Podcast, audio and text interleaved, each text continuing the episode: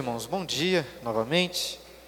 Nós vamos iniciar nossa aula de escola dominical após a reunião de oração.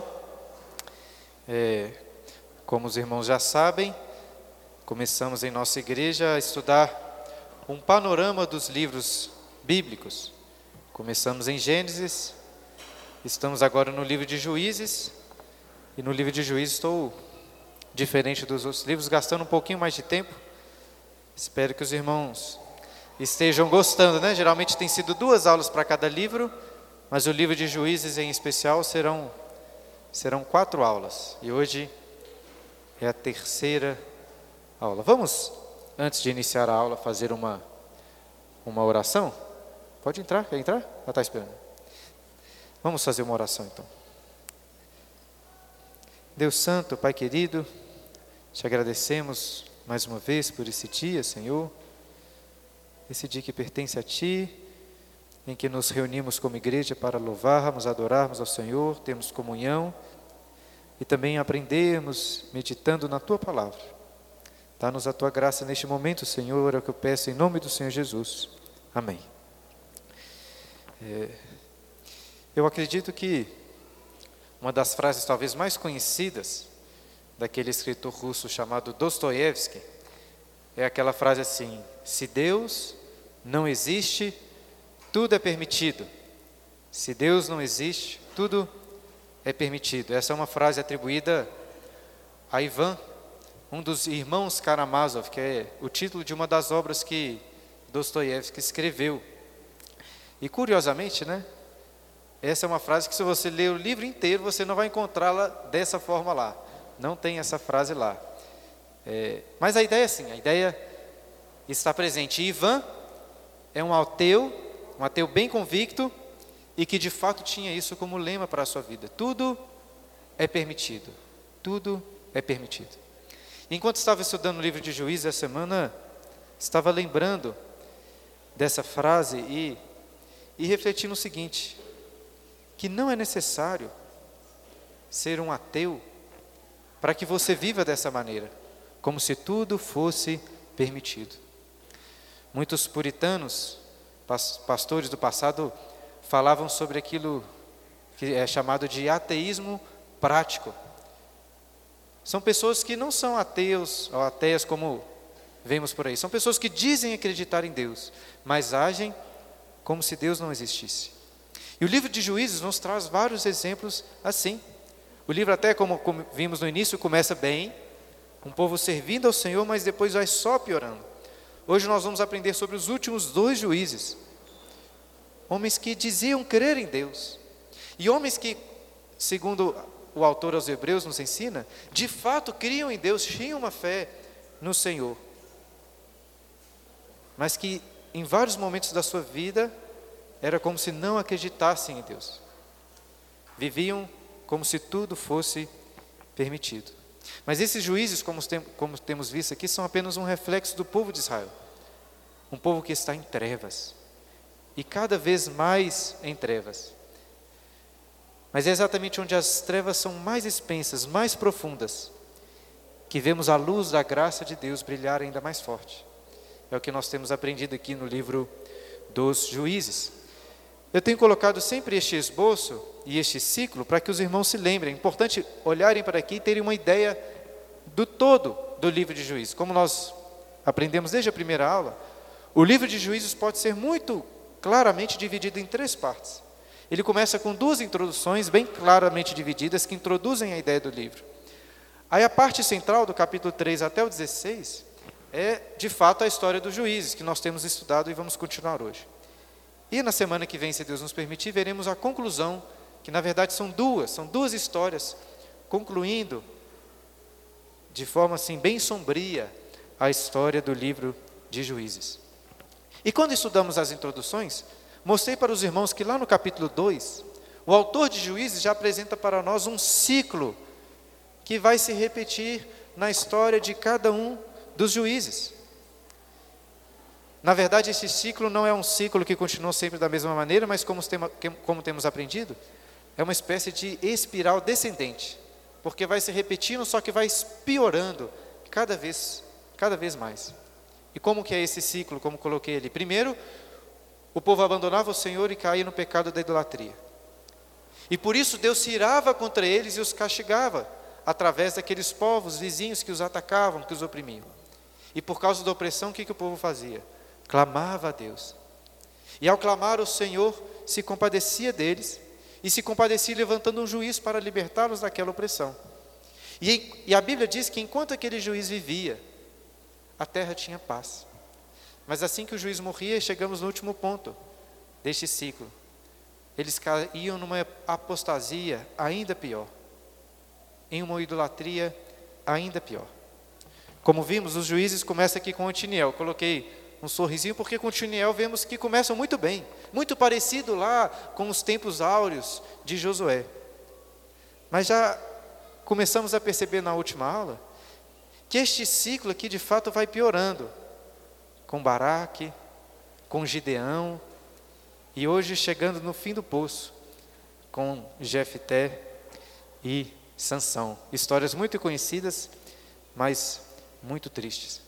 Vamos chegar de fato no fundo do poço, mas como disse, é bem no fundo do poço, no ponto mais humilhante, que Deus vai trazer a sua maior libertação, mostrar a sua glória. Então abram suas Bíblias aí, como temos feito. Peço que vocês abram suas Bíblias e deixem elas abertas. É, abram lá no capítulo 10. Nós, obviamente, não vamos ler todos os versículos e capítulos, mas se você tiver, tiver a sua Bíblia aí aberta, acho que é mais fácil de acompanhar à medida que avançarmos. O capítulo 10 começa com alguns dos juízes menores, que nós vamos aprender daqui a pouco.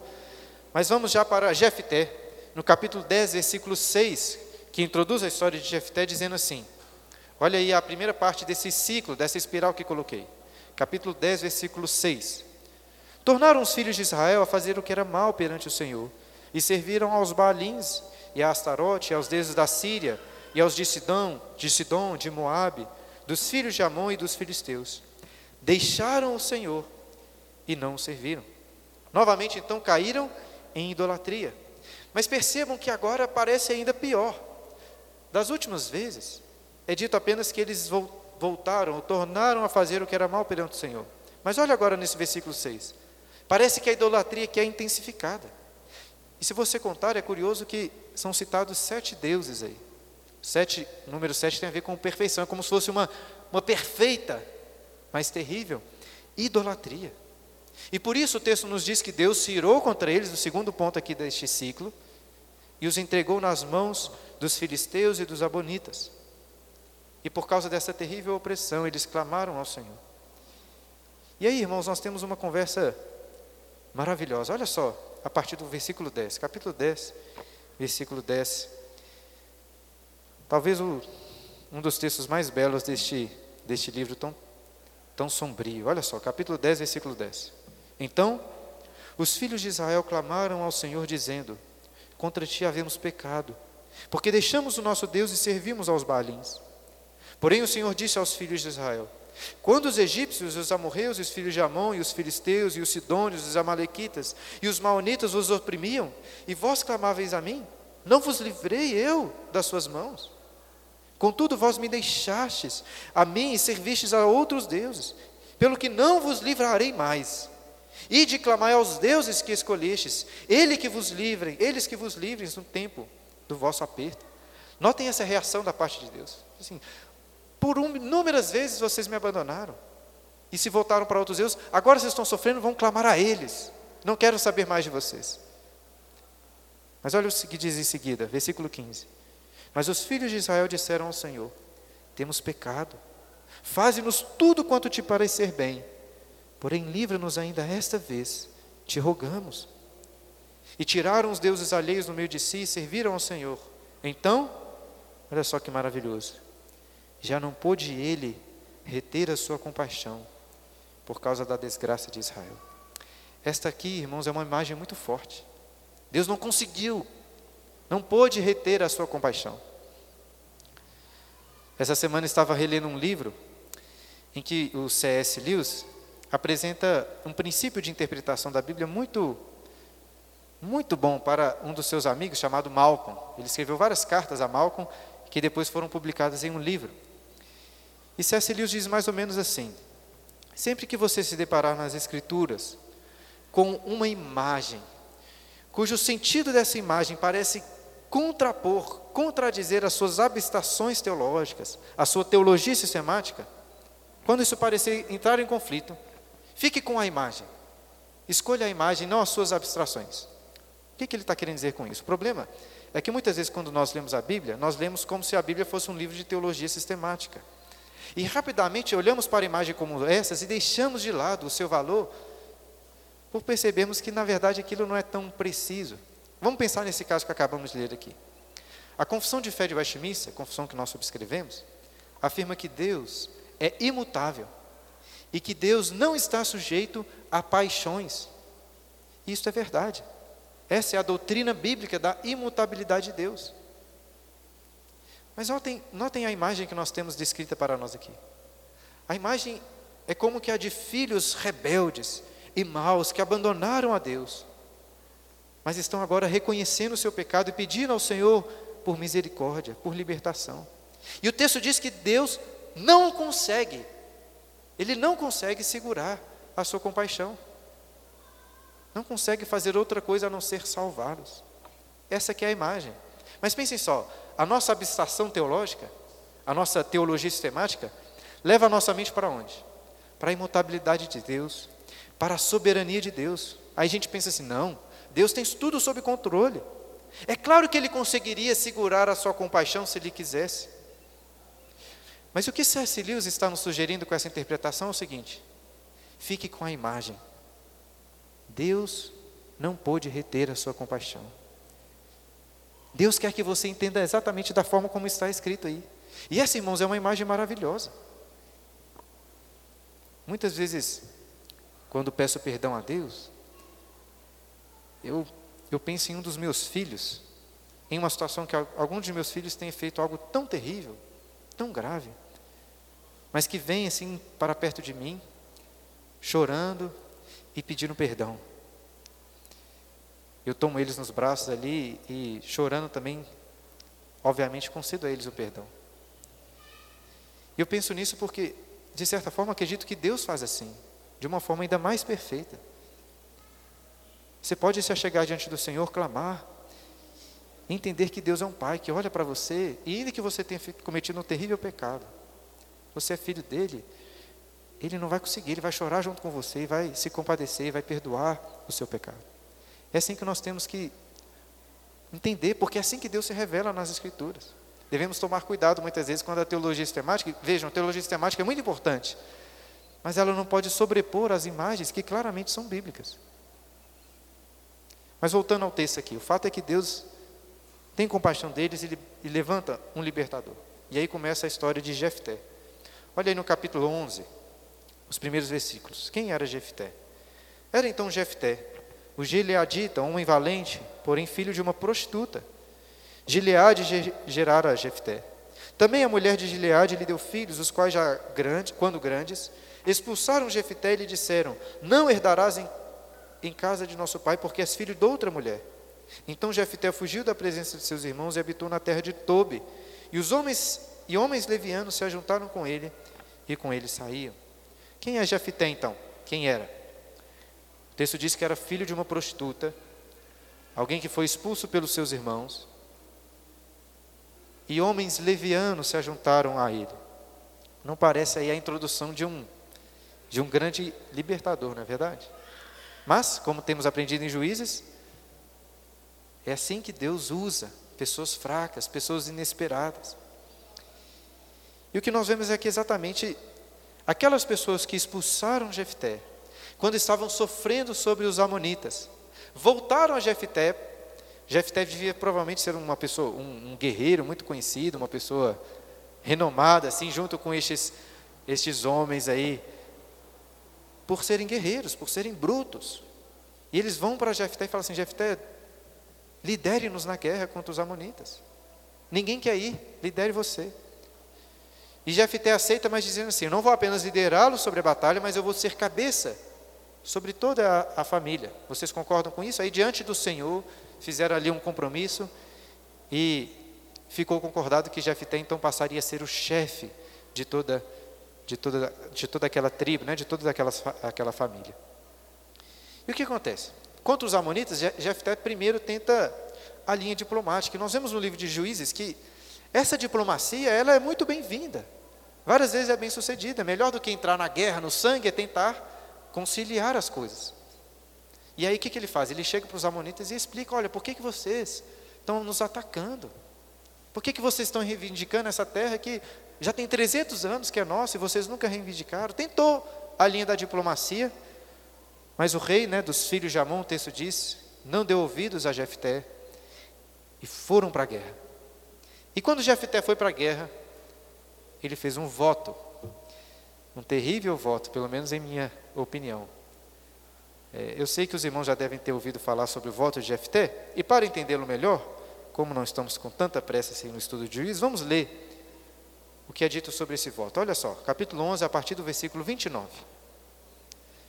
Então, 11, 29. Então, o Espírito do Senhor veio sobre Jefté, e atravessando este por Gileade e Manassés, passou até Mispa de Gileade, de Mispa de Gileade, passou contra os filhos de Amon. Aí, ó, fez Jefté um voto ao Senhor e disse: Se com efeito me entregares os filhos de Amon nas minhas mãos, quem primeiro da porta da minha casa me sair ao encontro, voltando eu vitorioso dos filhos de Amon, este será do Senhor e eu oferecerei em holocausto.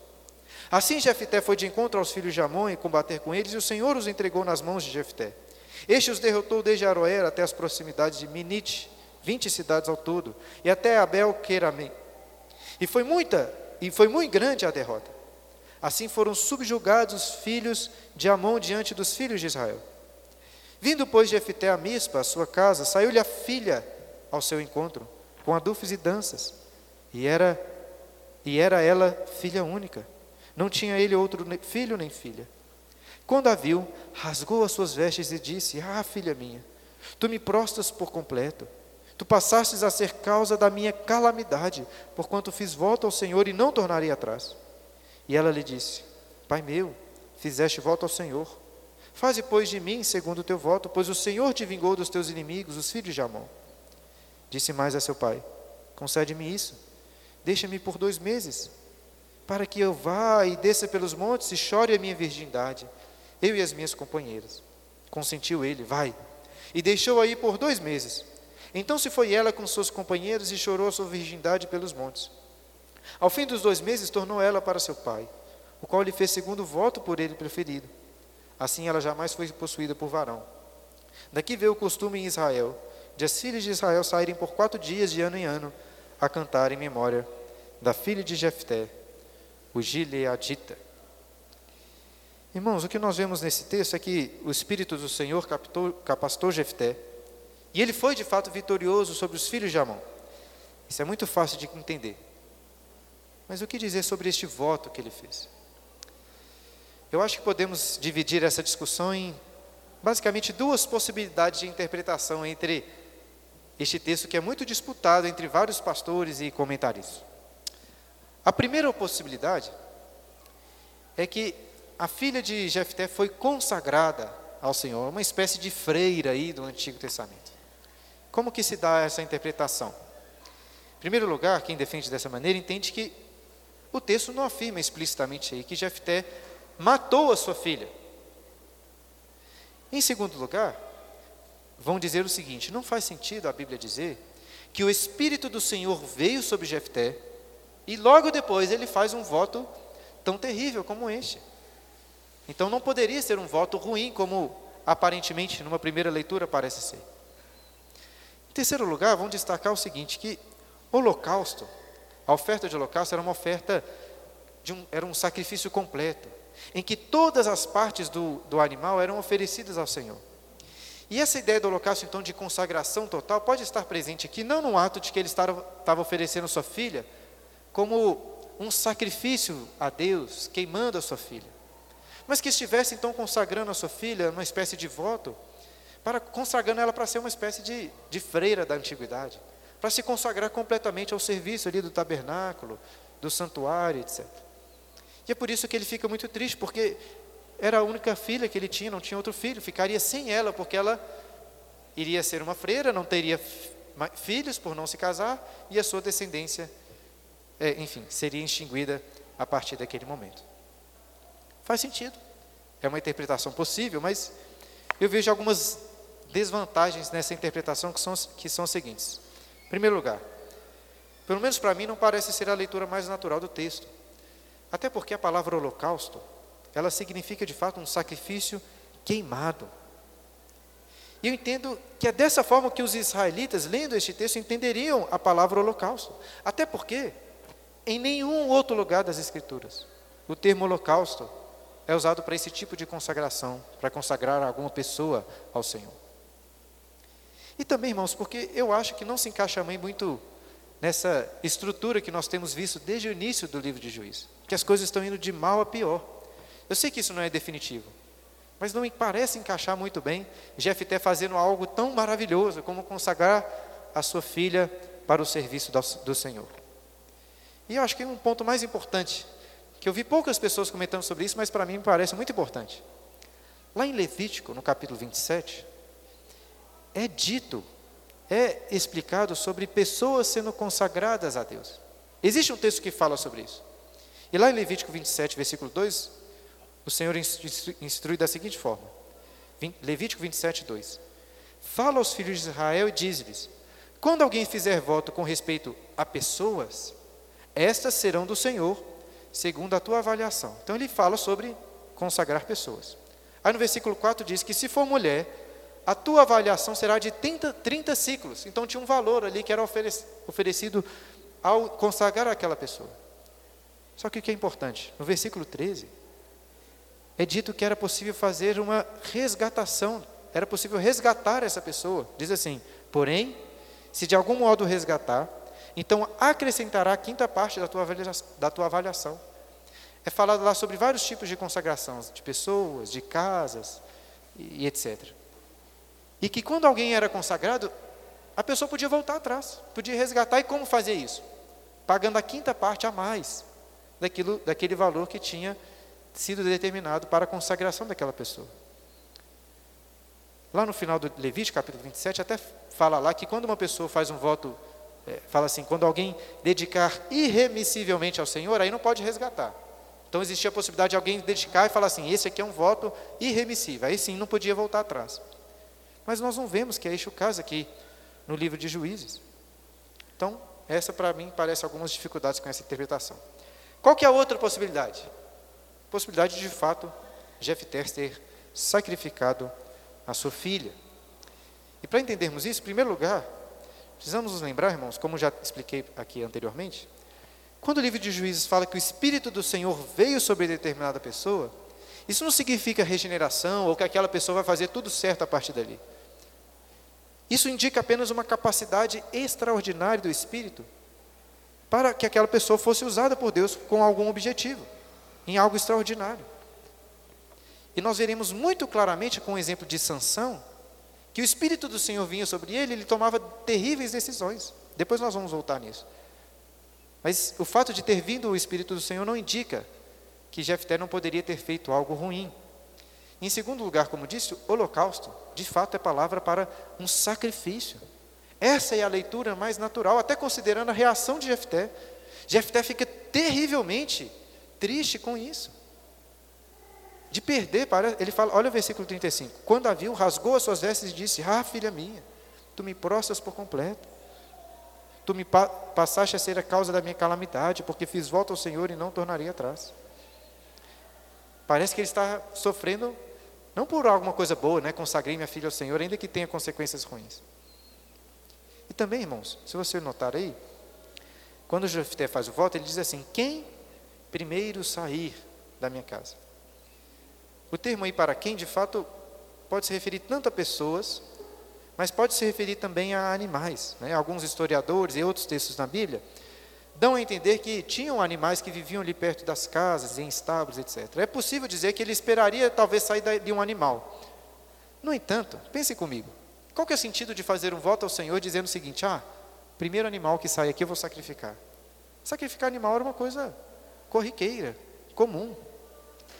O que eu estou querendo dizer é que parece que Jefté tinha em mente a possibilidade de sacrificar uma pessoa, quando ele fez o voto. Mas eu suponho que ele imaginava um escravo, uma escrava, alguma outra pessoa, não a sua única filha. Pensem só no contexto do livro de Juízes, desse livro tão tenebroso. O que, o que está acontecendo com os israelitas? Eles estão cada vez, cada vez mais se tornando como os habitantes daquela terra. Sabem quem que era o Deus dos Amonitas, que eles lutaram contra eles? O Deus Moloque. E sabe o que, que os Amonitas faziam para o rei Moloque? Ofereciam seus filhos em sacrifício. O que eu acho que está acontecendo aqui é que Jefté está como um exemplo claro que o povo e ele estavam se tornando, tomando práticas assim como os povos daquela terra. E qual que é a dificuldade dessa interpretação? A maior dificuldade, a meu ver, é o fato de que o texto faz vários comentários aí sobre a virgindade da filha, que ela nunca foi possuída por um varão. É, parece sem sentido, né? Qual que é o sentido desses comentários relacionados à virgindade dela e que não foi possuída por um varão? Em uma primeira, primeira leitura pode parecer estranho, mas, mais uma vez, se você ter a noção do todo do livro, vai se lembrar que casamento é um tema muito relevante aqui no, no livro de Juízes. Lembrem-se que detalha lá sobre o casamento de Otiniel, contrastando com os outros terríveis casamentos durante o livro. Me parece que o autor está aqui lamentando, lamentando o fato de que essa filha, que inclusive pelo texto parecia ser uma filha piedosa, morreu sem se casar, enquanto os israelitas estavam se casando com outras mulheres de outros povos. Enfim, eu até respeito, eu entendo a opinião daqueles que preferem a primeira interpretação, que Jefté não sacrificou sua filha, mas minha opinião é bem forte por essa segunda, tanto considerando o contexto como o texto que nós acabamos de ler. Porque, infelizmente, irmãos, essa é a triste realidade do livro de Juízes. Eram terríveis, tempos sombrios. Voltando ao texto, capítulo 12, nós vemos mais uma vez a tribo de Efraim dando problema para os juízes. Os, os efraimitas chegam lá, ficam reclamando porque eles não foram chamados, sendo que na verdade tinham sido chamados, mas não quiseram ir. E Jefté eles, eles ameaçam Jefté, e o que acontece é que Jefté parte para a briga. Os efraimitas tiveram um problema antes com Gideão, Gideão resolveu na diplomacia, mas Jefté não era Gideão, né? Jefté, dessa vez, percebeu, já tinha percebido que diplomacia não servia muito, e partiu para o sangue, para a guerra contra os efraimitas. Mais uma vez, nós vemos essa realidade terrível no livro de Juízes. Juízes que eram levantados para libertar o povo dos inimigos, dos estrangeiros, mas agora estavam lutando entre si. E o que, que, ele, o que, que ele fez? Eles atacaram Efraim, foram vitoriosos, e alguns de Efraim fugiram. Olha o que acontece, esse é um texto muito curioso.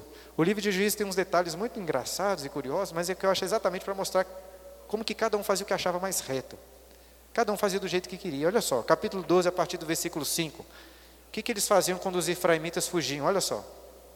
Jefté é de Gileade, e estavam lutando contra os efraimitas. Capítulo 12, versículo 5.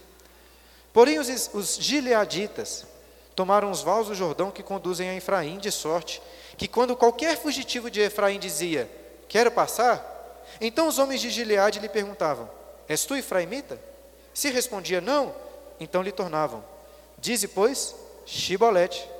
Quando, se diz, quando dizia Sibolete, não podendo exprimir bem a palavra, então pegavam dele e o matavam nos vales do Jordão. E caíram de Efraim naquele tempo quarenta e dois mil.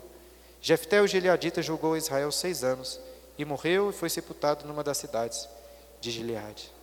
Veja o que, que eles fizeram. Fizeram uma espécie de blitz ali, contra os fugitivos.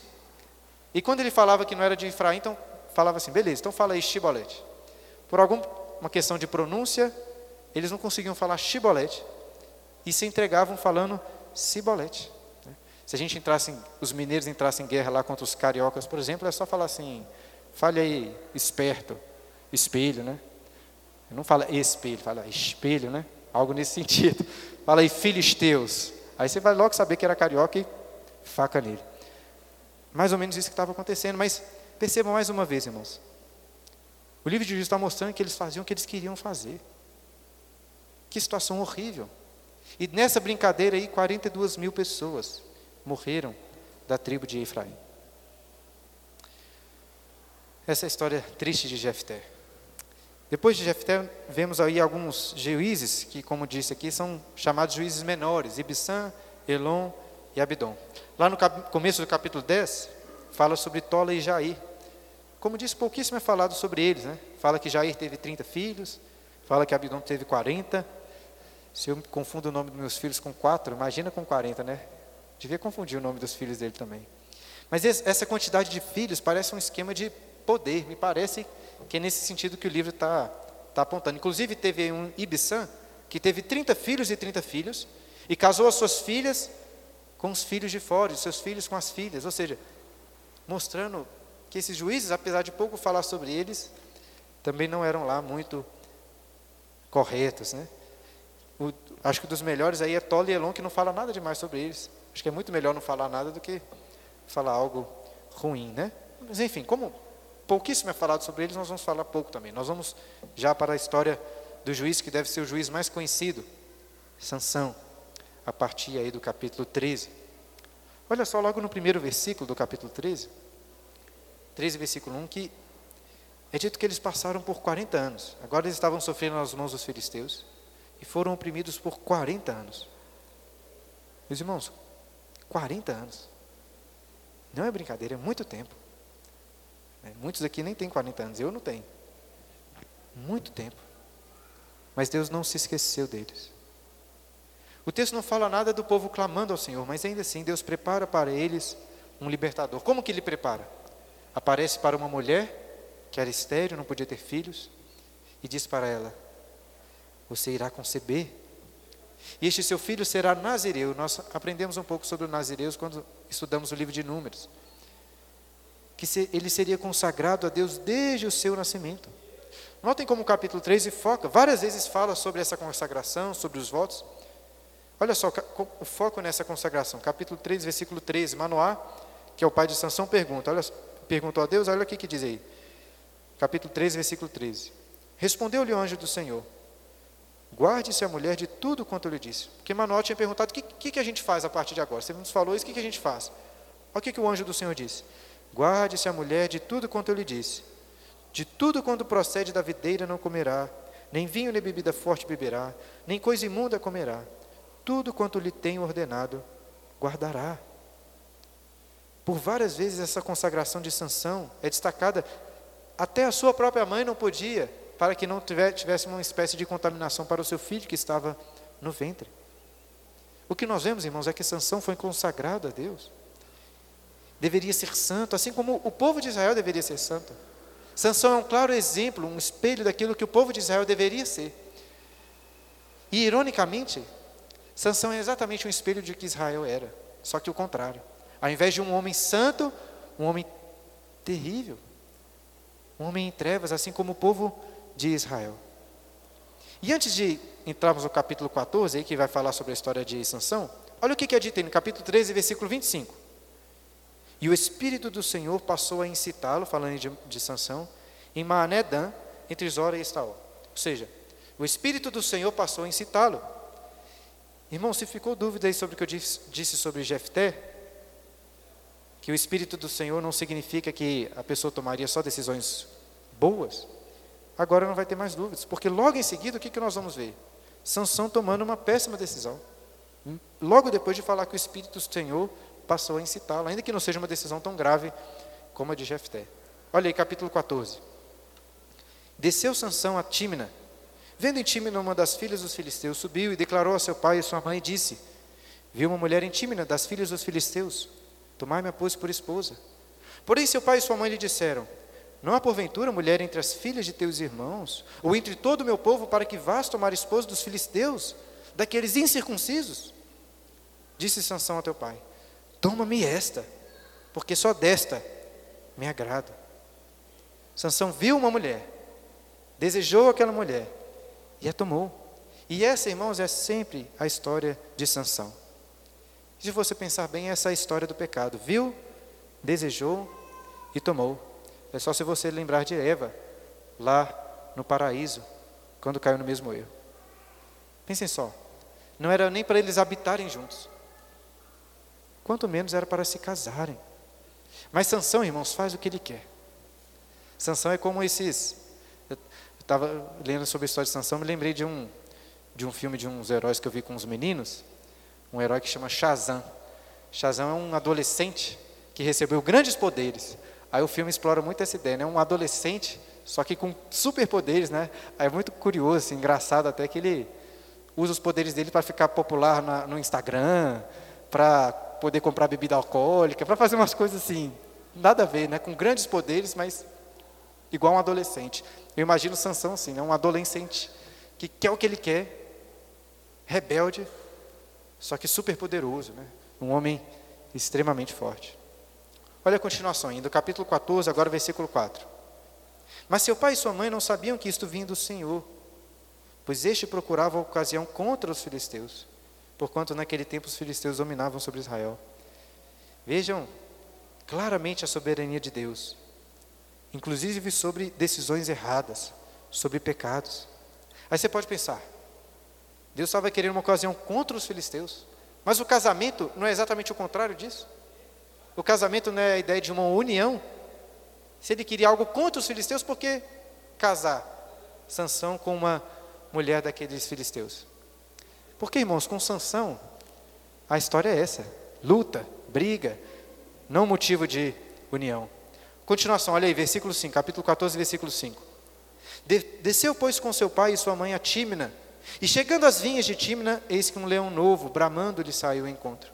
Então o Espírito do Senhor de tal maneira se apossou dele, que ele o rasgou como quem rasga um cabrito, sem nada ter na mão. Todavia, olha que curioso, todavia nem a seu pai nem a sua mãe deu a saber o que fizera. Acho curioso porque o texto ressalta aí que eles passaram por umas vinhas, chegando aí algumas vinhas. E que chegando ali, Sansão matou um leão e os seus pais não ficaram sabendo disso. O que, que isso indica? Que provavelmente os pais deles não estavam ali. Em algum momento, Sansão se separou deles. E por que falar das vinhas aí? Sansão não podia, não tem nada contra vinhas, né? pelo contrário, mas Sansão era um nazireu. Ele não tinha que beber vinho, não tinha que estar nas vinhas. Mas além de ter ido para lá, matou uma, de forma impressionante um leão, e olha o que acontece em seguida. Versículo 7. Desceu e falou àquela mulher e dela se agradou. Depois de alguns dias, voltou ele para tomar e, apartando-se do caminho para ver o corpo do leão morto, não podia mexer com animais mortos, né? Eis que neste havia um enxame de abelhas com mel. Tomou o favo das mãos e foi-se andando e comendo dele. E chegando a seu pai e sua mãe, deu-lhes do mel e comeram. Porém, não lhes deu saber que do corpo de leão é que tomara. Ou seja, eu acho que lá no capítulo 13, o, é, várias vezes é repetido sobre a consagração de Sansão, os votos que ele deveria fazer, exatamente para mostrar que ele vai quebrar todos esses votos. Tudo que ele deveria ser, ele faz o contrário. E faz isso já nós, logo nessa primeira viagem de ida e volta aí com os filisteus. Mas enfim, Sansão se casa. E na festa de casamento, Sansão propõe um enigma. Está aí no capítulo 14, versículo 14. Um enigma, enigma relacionado à morte daquele leão. 14, 14 ele diz: Do comedor saiu comida, e do forte saiu doçura. E em três dias não puderam decifrar o enigma. Eu não entendo muito bem as regras aí de enigmas, né? Mas eu acho que Sansão estava indo contra as regras. Até comentei isso ontem com a Clara. É, acho que já é a terceira vez que a gente está lendo para os. A Clara, na verdade, está lendo para os meninos o livro do Hobbit. E ontem a gente foi ler o primeiro filme do Hobbit, estava comentando com a Clara que tem uma parte lá de um enigma, né? E o Bilbo claramente, a meu ver, quebra as regras, porque enigma tem que ser uma coisa decifrável. Você não pode falar uma coisa qualquer. O, o, o Bilbo fala assim: o que está aqui no meu bolso? Isso não é um enigma, né? Tá? Ele está indo contra as regras. Me parece que Sansão faz isso também. Não tinha como descobrir. Mas o que, que acontece? Aqueles homens, por causa de, irmãos, por causa de 30 vestes, ameaçam a esposa de Sansão, bem como seu pai, de queimarem eles, a não ser que ela conte qual era o segredo do enigma. E ela fica insistindo, insistindo, e depois o texto diz, de sete dias de importunação. Sansão não parecia ser uma pessoa muito paciente, não. Ele conta. Aí a mulher conta para os, os, os filisteus, e eles revelam para Sansão qual era o segredo do seu enigma. E o que que Sansão faz, né? Esse homem superpoderoso. Agora eu preciso de 30 vestes, o que, que eu vou fazer? Ele vai ter uma galera lá, os asquelonitas, mata 30 homens, pega as vestes deles e paga a sua promessa. E por causa disso tudo, ele ficou muito irado, voltou para casa, angustiado, né? Bem típico, né? De uma criança berrenta, voltou para casa lá para o colo da sua mamãe. Mas depois de um tempo esfriou a cabeça. E o capítulo 15 diz que ele voltou para a sua esposa, queria entrar na tenda dela. Mas o pai fala assim: Não, pensei que você tinha ido embora, deixado ela para lá. Eu dei a sua esposa para o seu padrinho, seu melhor amigo aqui, o seu companheiro. Mas assim, não tem problema, né? Acho talvez ele já devia estar com medo de Sansão. Eu tenho uma filha mais nova que é mais bonita que ela, fique com ela. Algo. Enfim, olha com quem Sansão estava se metendo, né? Mas Sansão fica tão irado que ele fala assim: dessa vez, o que eu vou fazer com vocês é justo, vou puni-los. Aí ele prega 300 raposas, né? Amarra uns feixes, coloca fogo nas caudas delas e incendeia as plantações, né, o cereal, as vinhas daqueles filisteus. E o que, que os filisteus fizeram por causa disso? Foram lá, queimaram a mulher de Sansão e seu pai. Sansão, quando fica sabendo disso, se ira novamente. E olha como que o capítulo 15 retrata isso. Capítulo 15, versículos 7 e 8. Disse-lhe Sansão, se assim procedeis, não desistirei enquanto não me vingar. Vejam aí, irmãos, aquilo que nós lemos em capítulo 14, versículo 4. Isto vindo o Senhor, pois procurava ocasião contra os filisteus. Deus queria punir aqueles filisteus, ainda que usando o pecado, a arrogância, a rebeldia, a criancice de Sansão. Não desistirei enquanto não me vigar. E feriu-os com grande carnificina. Desceu e habitou na fenda da rocha de Etã. E o que aconteceu em seguida? Os filisteus ficaram com raiva, né, obviamente, daquelas, de toda essa carnificina, de todas essas coisas e se acamparam contra Judá para tentar empreender Sansão. E os homens de Judá confiaram no Senhor, confiaram em Sansão? Obviamente que não. Entregaram Sansão para os filisteus. Agora, notem algo importante quando os israelitas entregam Sansão. Olha aí capítulo 15, versículo 12. Acho que dá para a gente conhecer um pouco do medo de Sansão, do coração dele. Olha só, acho muito curioso isso. Capítulo 15, versículo 12. Descemos, replicaram eles, para te amarrar isso são os israelitas falando com Sansão, né? Para te entregar na mão dos filisteus. Sansão lhes disse: Jurai-me que vós mesmos não me acometereis. 15, 13 agora. Eles lhe disseram: Não, mas somente te amarraremos e te entregaremos nas suas mãos, porém de maneira nenhuma te mataremos. E amarraram-no com duas cordas novas e fizeram-no subir da rocha. Por que estou destacando esse versículo? Porque Veja, irmãos, que Sansão, ele tinha medo de morrer. Mas ele não tinha medo de morrer pelos filisteus, pelas mãos dos israelitas que ele tinha medo. Por quê? Por que, que ele tinha medo dos israelitas matarem ele, mas não dos filisteus? Parece-me porque Sansão confiava, ele sabia que Deus iria lhe dar forças para matar os filisteus. Mas ele tinha medo da morte. Guardem essa ideia, né, que daqui a pouco voltaremos a ela. O que, que acontece? Sansão estava amarrado, mas o espírito se apossou dele mais uma vez. Ele arranca facilmente aquelas cordas. E o texto diz aí que ele viu uma queixada de jumento fresca, né? Devia ter um animal morto, algum sacrifício. Uma queixada, um osso de jumento. Falei assim, ah, isso aqui dá uma boa arma. E o texto diz, irmãos, que ele mata, feriu mil homens com uma queixada de jumento. Ele fez até um verso, né, para cantar sobre isso. É muita gente, parece aqueles filmes exagerados, que aqui tanta gente indo para cima de Sansão, fica imaginando, um tanto de gente indo para Sansão, e Sansão com queixada, matando um, matando o outro, mil homens, com uma queixada de jumento. Claramente era o poder do Senhor. Sansão, depois dessa luta extasiante, morrendo de sede, ele clama a Deus.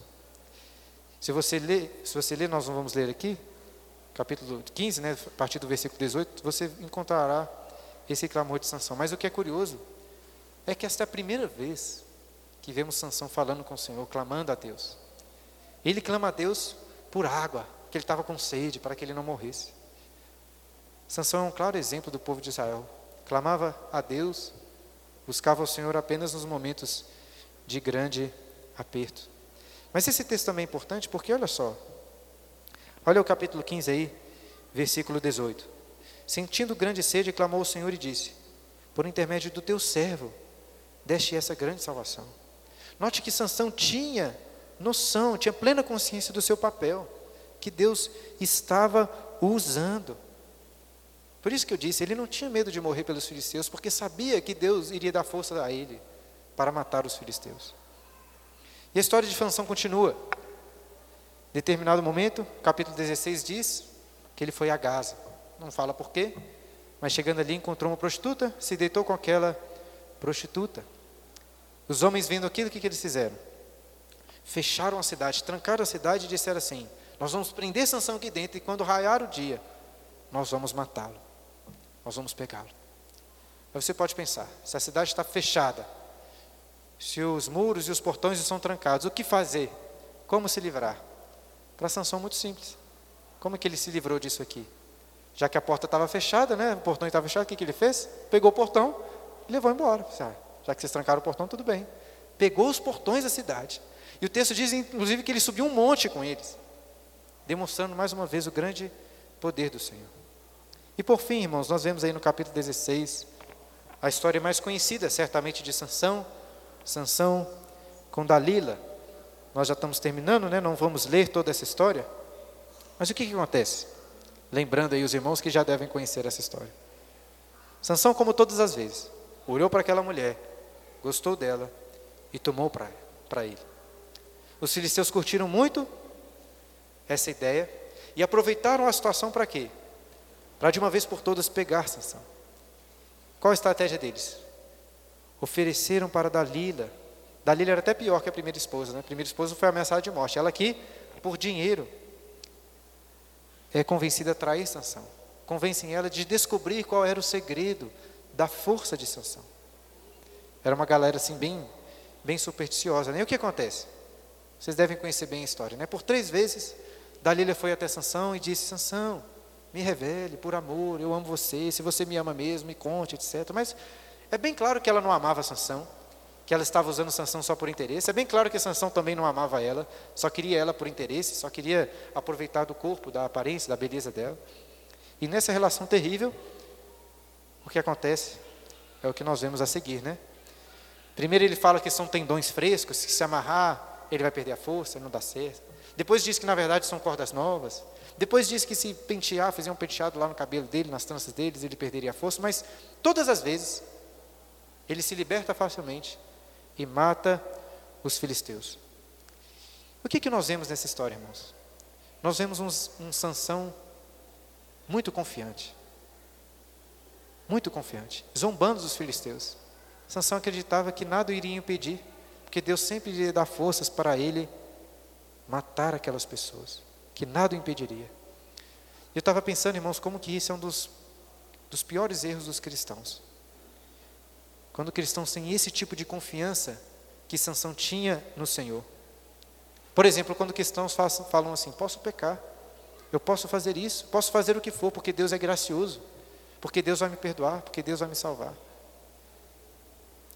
Mas o que vemos na história da Bíblia e de Sansão é que não é bem assim. O que nós vemos no final da história é que depois de tanta importunação, Sansão finalmente revela o seu segredo. E descumpre agora a única parte que faltava do seu voto ser descumprida. Não podia rapar os cabelos da sua cabeça. Mas ele conta para ela esse segredo. Deita no colo de Dalila, né? Bem, é uma, inclusive uma expressão bem conhecida, né? Deitar. O deitou no colo de Dalila. Uma expressão de traição.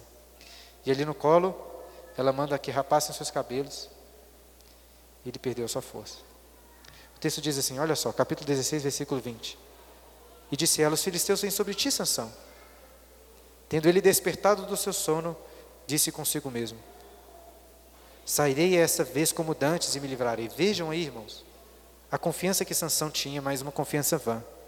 Por quê? Olha só, continuação do versículo 20. Porque ele não sabia ainda que o Senhor já tinha se retirado dele. Então os filisteus pegaram ele, lhe vazaram os olhos e o fizeram descer a Gaza. Amarraram-no com duas cadeias de bronze e virava um moinho no cárcere. Eu tenho falado desde o início né, da história de Sansão como que Sansão é um retrato do povo de Israel. Sansão teve uma origem sobrenatural. Assim como teve o povo de Israel, lembrem-se de Sara, que não podia engravidar, mas que teve Isaac. Sansão, como Israel, foi separado, foi santificado dentre todas as pessoas, assim como Israel foi separado dentre todas as nações. Mas Sansão quebrou todos os seus votos. Sansão se enamorou dessas mulheres, assim como Israel se enamorou dos ídolos estrangeiros. E agora a situação de Sansão é exatamente a situação de Israel. Qual é a situação que lemos aqui? Estava com seus olhos vazados. Eles estavam cegos, estavam presos, sofrendo uma opressão e girando o moinho. Essa é uma descrição terrível, uma coisa sem propósito. Mas, irmãos, há uma esperança. Olha só o versículo 22. E o cabelo de sua cabeça, logo após ser rapado, começou a crescer de novo. Esse é um comentário maravilhoso. E o que nós vemos em seguida é que eles fazem uma festa para o deus Agon. Estão ali todos zombando de Sansão, humilhando Sansão, humilhando o Deus de Sansão. Até que no versículo 28 é dito, é dito o seguinte: 16, 28. Sansão clamou ao Senhor e disse: Senhor Deus, peço-te que lembres de mim e dá-me força só esta vez, ó Deus, para que me vingue dos filisteus, ao menos por um dos meus olhos. Eu sei que parece egoísta aqui da parte de Sansão. Talvez tivesse mesmo um pouco de egoísmo. Mas é, é inegável a fé que ele tinha no Senhor, neste momento de tanta humilhação. E o texto diz então que, que Sansão abraçou aquelas colunas. E o versículo 30 diz que matou na sua morte. O finalzinho do versículo 30, né? Foram mais os que matou na sua morte dos que os matara na sua vida. Essa é uma frase extremamente importante. Sansão, em sua morte, libertou Israel, matou os seus inimigos. E do que, que isso te lembra? Pensando aqui no Antigo Testamento. De alguém morrendo, mas ao mesmo tempo matando os inimigos. Isso deve nos lembrar, eu acho que faria que os israelitas se lembrassem de Gênesis 3, versículo 15. Quando fala o descendente da mulher que viria para esmagar a cabeça do inimigo da serpente, mas que também sofreria uma picada mortal. O que nós vemos é que a serpente, a descendência da serpente, estava atacando Israel. Estava atacando por fora, através dos filisteus, mas principalmente estava atacando eles por dentro, através deles mesmos, através dos seus próprios pecados. O problema de Israel nunca foi os filisteus, o problema era o pecado deles. O principal problema era o coração deles pecaminoso.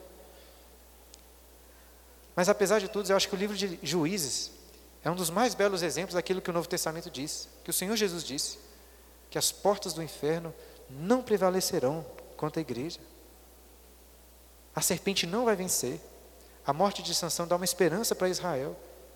Sansão, como disse, representava as trevas de Israel, a cegueira de Israel, a rebeldia, a criancice, mesmo tendo sido um povo tão separado, tão abençoado por Deus. Mas vejam que ao mesmo tempo Sansão é um tipo de Cristo também.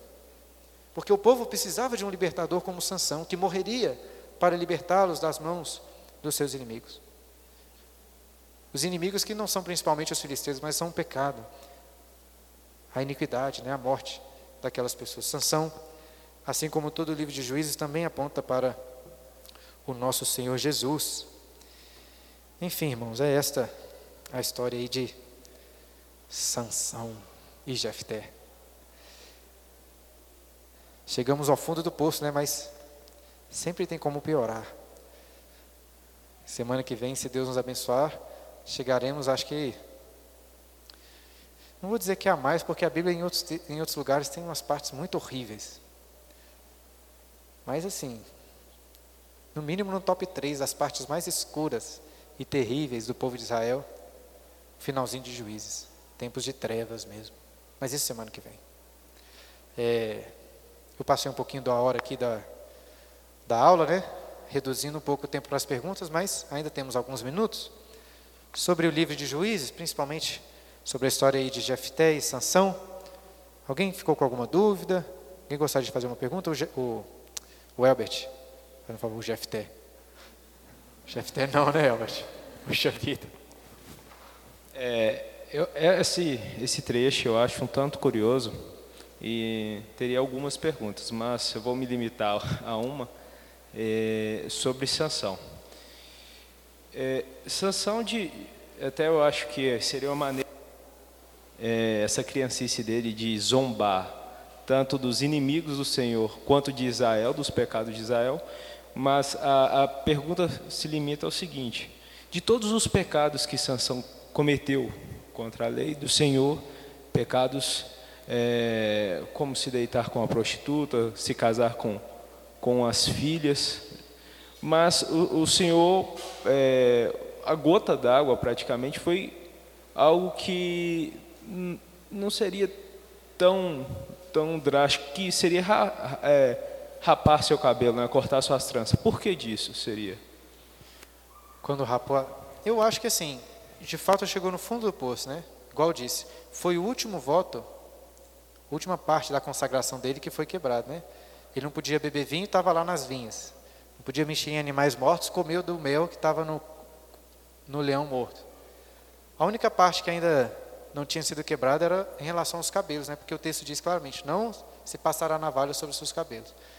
É, na, a Bíblia não diz né, que em nenhum lugar que esse era um segredo, né, mas parece que Sansão tinha alguma noção dos seus votos de Nazireu, apesar de não dar muita importância para eles. E, e de fato, tudo indica que por ter cortado os cabelos dele, ele perdeu a sua força mesmo. Não porque a força estava no cabelo, né? O texto diz muito claramente que o Espírito do Senhor que deixou Sansão. Quem dava forças a ele é o Espírito do Senhor. Tanto que depois, o texto diz que o cabelo começa a crescer de novo. Né? Até curioso que o pessoal não pensa assim, pô, a gente cortou o cabelo, vai deixar crescer de novo, né? Mas é, é assim que são os inimigos do Senhor, né? São, são tolos mesmo. Mas o fato é que Deus que deu forças para Sansão. Sansão estava fraco lá, sendo humilhado. E de repente, em um momento, Deus deu forças a ele. É, eu não acho que tem como fazer essa associação direta com o cabelo, porque a força vinha do Senhor. O cabelo é só, igual você disse, né? A última gota, porque é o último dos votos a serem quebrados. Respondi a pergunta ou não? Era mais ou menos isso. O Simon está aqui? Ah, é. Por favor. Sobre isso aí que o Albert falou, eu, tava, eu, bem, eu vou fazer uma pergunta, mas só um, um comentário pequeno.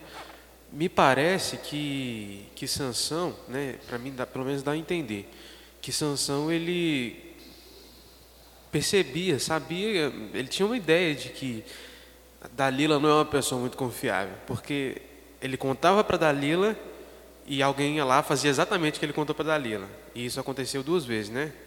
E na terceira deu certo, né? Então aconteceu parece três vezes na quarta que não deu certo. É isso. Então, pelo visto, parece que ele já, já dava para ter uma noção ali, né, de que Dalila não era confiável, né? Com certeza. Eu acho que igual disse, né? Sansão estava querendo zombar dos filisteus mesmo, zombar de todo mundo. Falei assim, ah, vou aproveitar aqui para eles tentarem me matar, vamos ver o que, que vai pegar. Pois é.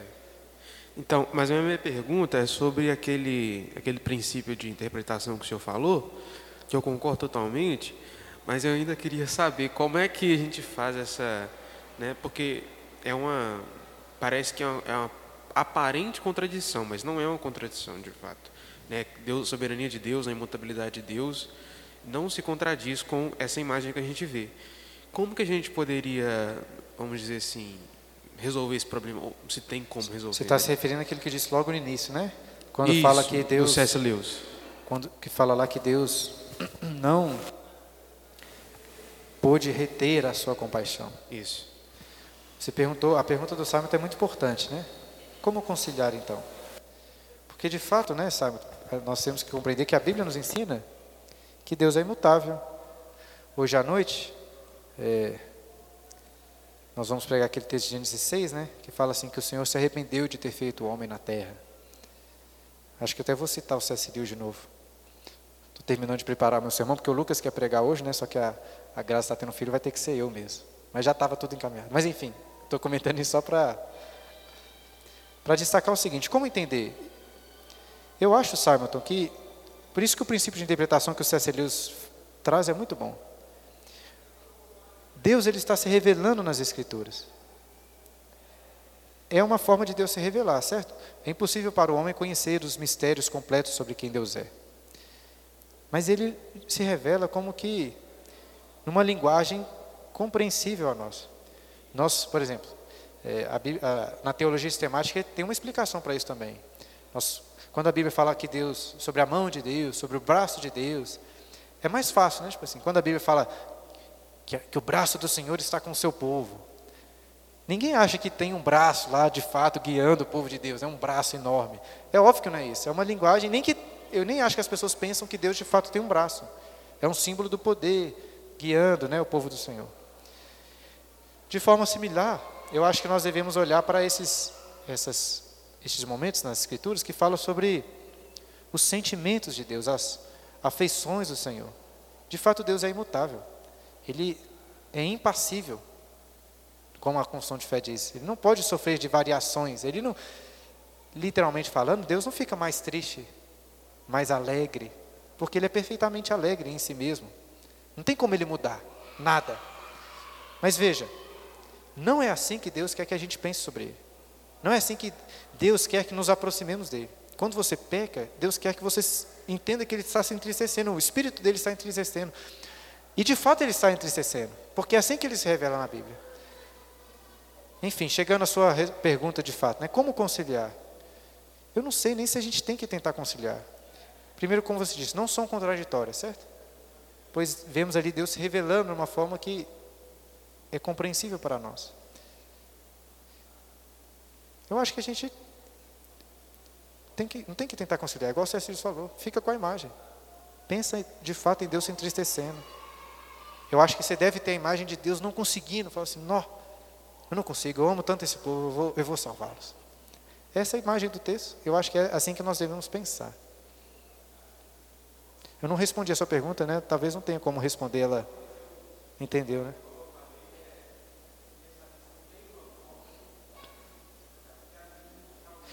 Tem uma explicação, né? O pessoal fala assim, ah, isso aqui é uma antropopatia. Tem dois termos que o pessoal usa. Antropomorfia, que é para quando Deus toma formas humanas. Quando fala da mão de Deus, do braço de Deus, isso é uma antropomorfia. É Deus usando uma linguagem humana para revelar alguma coisa. Antropopatia tem a ver com sentimentos, né? Então é quando a Bíblia descreve sentimentos, afeições do Senhor para ensinar alguma coisa. Então essa é a explicação. De fato, literalmente falando, Deus é, não perde nada sobre o seu controle. Deus não não se arrependeu de nada. A Bíblia fala claramente que Deus não se arrepende, Deus não muda. Mas ele usa uma linguagem humana, por isso que é antropopatia, né? Usando uma linguagem que é comum a nós, que é a ideia de tipo assim, não consigo me segurar de amor para se revelar. Entendeu? Ou não? E, a, e qual é a forma perfeita de Deus se revelar? Em Cristo. E assim, você vê Cristo chorando, se alegrando, né? Essa é a forma de Deus se revelar e nós vemos isso culminando no Senhor Jesus.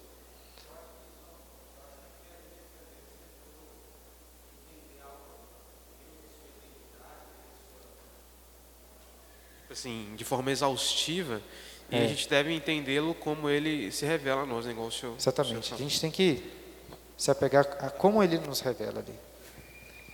Beleza. Meu pai quer perguntar? Então, meu pai pergunta, depois a gente encerra. Passou do tempo aqui. Eu vejo, vejo semelhança entre Sansão e Saul, na aparência e nessa questão do Espírito Santo agindo na vida deles, esporádico. Da, do resultado do mas Sansão como que você explica isso? É, eu até comentei, acho que no último domingo, né, que às vezes parece que o livro de Juízes seria mais facilmente interpretado se não tivesse o livro de Hebreus, né, para falar que eles eram homens tementes. É, eu até falei sobre isso no início, né? De fato eram homens crentes que confiavam em Deus. É, como explicar? Eu já falei sobre um, um pouco sobre isso, né? Deus, ele nos salva pela fé. Mediante a fé, né? Por graça, mediante a fé, não por obras. Deus salvou Sansão. Deus produziu e viu no coração de Sansão uma fé genuína no libertador, no redentor. É, talvez naquele momento final da vida dele ali, né, mais, mais fortemente, mas durante toda a sua vida nós vemos também, apesar dos pesares, né, um coração fiel ao Senhor. A Bíblia fala que Davi era um homem segundo o coração de Deus. Pode falar mal de Saul, mas Davi era horrível também. E mesmo assim foi salvo. Eu acredito que Saul não foi salvo porque Deus fala explicitamente que, não ter, que teria misericórdia com o filho de Davi como não teve com Saul.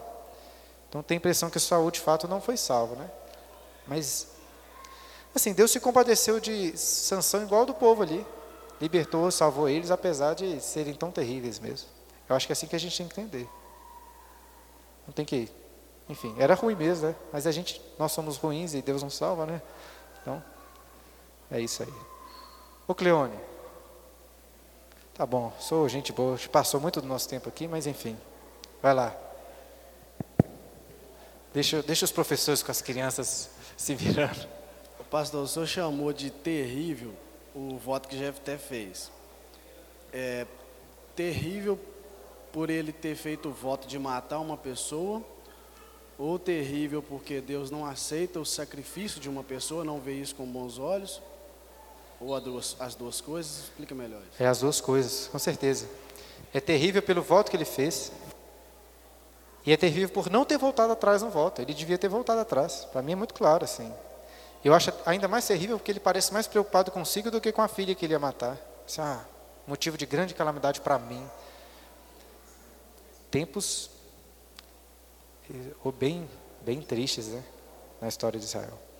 Enfim, irmãos, vamos é, encerrar com mais uma oração. Pai querido, mais uma vez te agradecemos por este livro, pela história dos juízes. Dá-nos, ó Deus, a graça de compreender quão terrível é o pecado, quão terrível é quando, os, quando o teu povo escolhe servir a outros deuses, abandonar e se afastar do Senhor. Mas dá-nos também a graça de compreendermos quão maravilhosa é a tua graça, a tua salvação, que onde as trevas são tão espessas, a luz da tua misericórdia brilha ainda mais forte. Anima em nós os corações, ó Deus, essas verdades, as verdades da tua palavra, do teu evangelho. É o que pedimos em nome de Jesus. Amém.